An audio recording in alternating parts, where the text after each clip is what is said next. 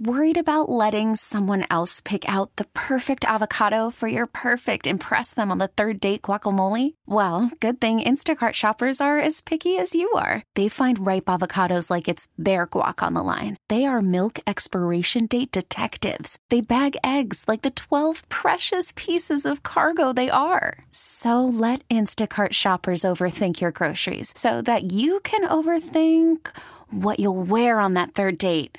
Download the Instacart app to get free delivery on your first three orders while supplies last. Minimum $10 per order, additional term supply. What's driving the conversation in California today? Every weekday at this time, we explore a topic that's making news in our state. This is the state of California. Good afternoon. This is the state of California. Doug Sovern is away today.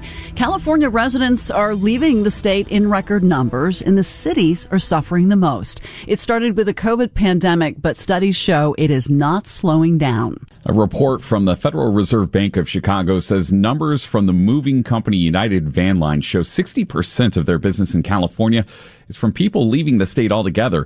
For more on this, we're joined live today on the KCBS RingCentral Newsline by Matthew Kahn, urban economics professor at USC and the author of Going Remote. And we appreciate you being with us here this afternoon. So we've been talking about the California exodus since, I don't know, like 1986. What makes this iteration different? So in our great state, it's been the state's population has been growing year after year until the last two years.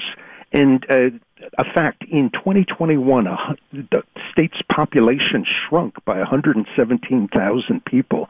And so, to economists, this is sort of amazing that California is a great place to live, and for years it's been a great place to work in my Los Angeles or in the greater Silicon Valley area. But people are voting with their feet to leave, and economists have been studying why. And what did they find? What What are the reasons behind this? So that's the sixty-four thousand dollar question. In short, uh, when you look at Zillow data, the, the average, the, the median price, so fifty percent of all homes in California are priced at eight hundred thousand dollars. In the San Francisco area, at one point six million dollars.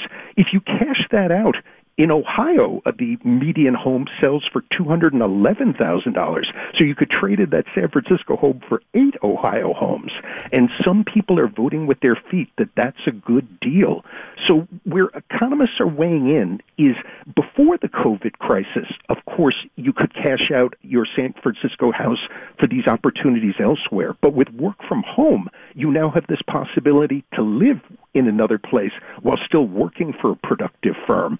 And so it's this new twist that has pushed, made many upper middle class people decide to move out.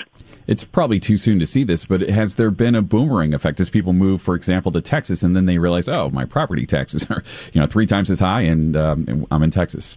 I think that's a great point. Uh, when I talk to my students, I talk about musical chairs.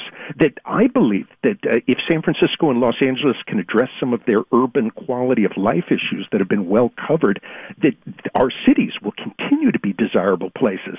But some people, maybe middle aged people, are moving out, and this will actually create opportunities for young people and maybe more opportunities for immigrants in our cities.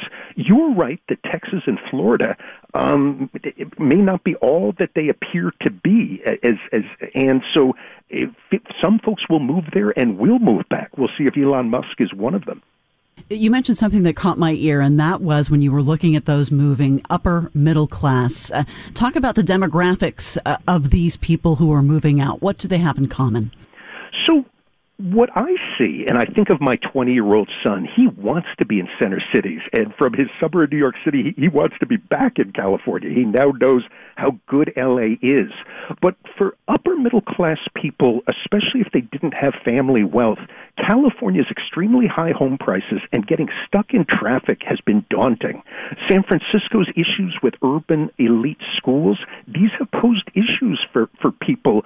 And it's time after time, families have moved to the suburbs when they've struggled with center city crime and public schooling issues. But with work from home, it becomes even more possible because the parents who work don't have to go in five days a week. Nick Bloom of, Stan- of Stanford has documented that they can only go in perhaps two days a week, and some fully remote workers, like at Yelp, won't be coming back at all. And so, on some level, many upper middle class people are now footloose and have much more freedom for where they go.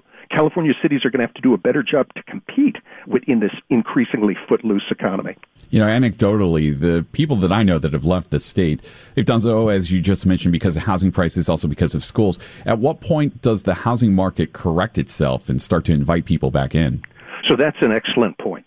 So location, location, location, especially if interest rates keep rising, eh, you put your finger on a fight in real estate economics. California has always had a price premium, but we all know that the recent spike over the last 10 years has been huge, benefiting California homeowners. We are going to see this correction. I also think we're going to see some commercial real estate in downtown San Francisco and other areas be converted into residential housing. So, a subtle point I want to make is our existing set of homes will become more affordable, and we're going to start to see commercial real estate that there's now an overhang on uh, excess supply, we're going to see start to see that being converted into residential housing, which will further help affordability key in all this, the, the work from home movement. At the beginning of the pandemic, there were a lot of folks that thought it was just a fad. Uh, now, a lot of folks uh, just going in a couple days a week. Do you ever see that changing? And, and if so, what, what would change it? I actually think it's going to accelerate. A theme in my book is that uh, is that many people benefit from the persistence of work from home. There are questions of how bosses will evaluate remote workers. There's questions of the esprit de corps for remote workers. But I make a couple of points in my book. For example, uh, in many in many households with small children, women have some women have stayed at home to care for them. They can work from home and be tied to the workforce. So this is an example of that work from home will actually improve the labor market opportunities for certain groups who, in the past, with commuting and differential family responsibilities, have kind of been pushed out of the workforce at certain times. So I actually think. Of course, work from home was created by the COVID crisis, but I think a silver lining of this horrible crisis is work from home is here to stay because of the benefits it offers so many um, groups. We have to talk a little bit about the tax implications here, just briefly. uh, is it going to hurt the state overall more or individual communities more as people leave California? I love this question. I argue in my book, perhaps conveniently, that places like California that are at risk to lose people to the Miamis and Texas are going to have to raise their game and improve quality of life, improve government efficiency. We think of the BART and how much less it's now used. And of course, there's overhang in, in expenses to employed workers. You're right that as tax revenues fall, Governor Newsom, the mayor of San Francisco, will face fiscal headaches. As an economist who believes in competition, I actually think both in LA and San Francisco, the next mayors are going to have to step up and improve quality of life uh, such that the footloose don't run away.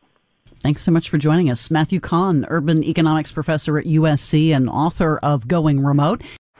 Baseball is in full swing. NBA playoffs are heating up, and your NFL team is gearing up for training camp. Listen to the latest on the teams you love here on the Audacy app. The biggest sports radio stations in the country, providing unrivaled local coverage of their teams, all in one place.